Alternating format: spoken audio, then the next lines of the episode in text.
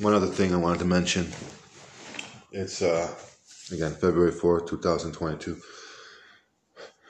Once we get this beautiful game going, I mean, a beautiful game. We start having 10 teams, you know, playing in the MLS, and the levels of professionalism start rising. The fans start bringing their own coffee and, and tea to the games, and it trickles down to the players putting their own tea mugs on the pitch and saying, That's my tea, that's my coffee, etc., etc.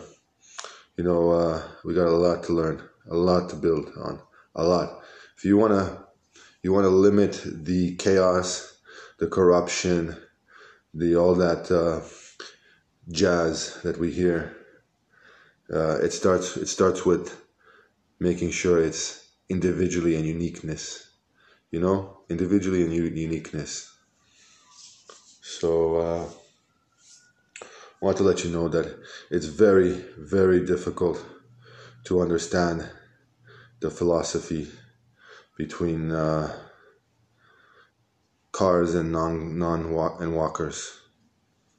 Uh, it's very difficult for me to understand that, and I don't I don't want to say you got uh, God on your side and He doesn't. I want to say you all have God on your side, but you have to be make be smart when you, when you make those decisions. Sometimes, sometimes it's one of those quick questions that say, "You want to go for coffee?" First person, oh yeah, sure. If it's against you, why not? No, its uniqueness and, and individuality on my on my boat.